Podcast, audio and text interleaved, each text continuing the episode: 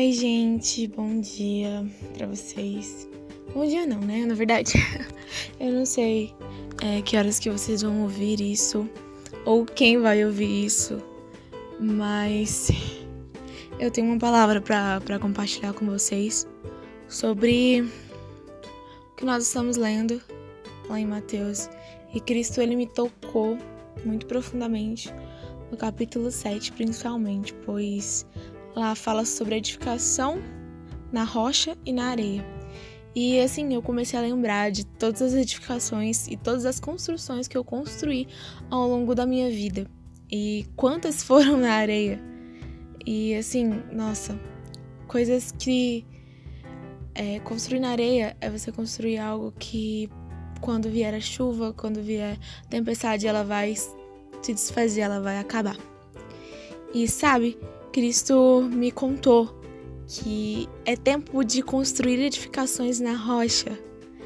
Tempo de construir edificações na rocha, pois somente assim nós não seremos abalados. E essa história, essa passagem, na verdade, ela é contada em Mateus 7, do 24 a 27.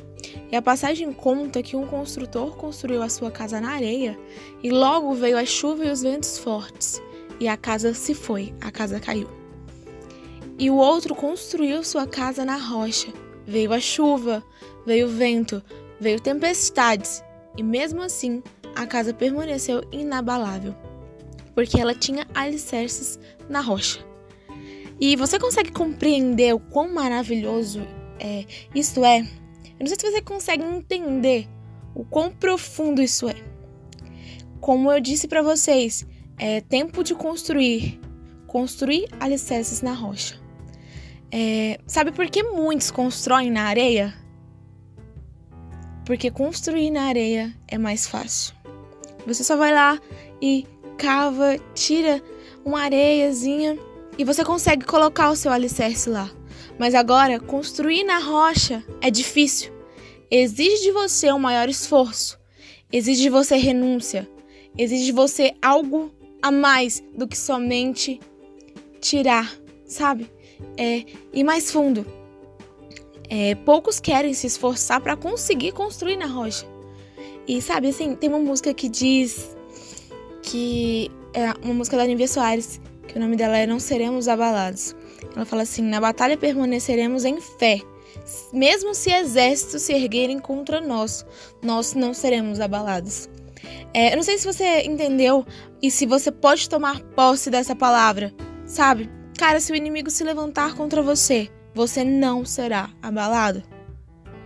É, construa, construa sua casa na rocha, construa seus relacionamentos na rocha, construa sua vida espiritual na rocha. E eu espero muito que Cristo ele te dê sabedoria e que ele te faça entender o quão importante é fazer essa escolha de construir na rocha, mesmo se o processo da construção for difícil, e mesmo que se você ache que você não vai suportar, suporte e não desista. Porque quem constrói na rocha não é abalado. E essa foi a palavra que Cristo trouxe ao meu coração. E eu espero que ele fale com você através desse áudio. Se você quiser compartilhar, pode compartilhar, eu deixo. Mas o importante é que o nome de Cristo e que tudo aquilo que ele é, tudo aquilo que ele faz, seja compartilhado com todos.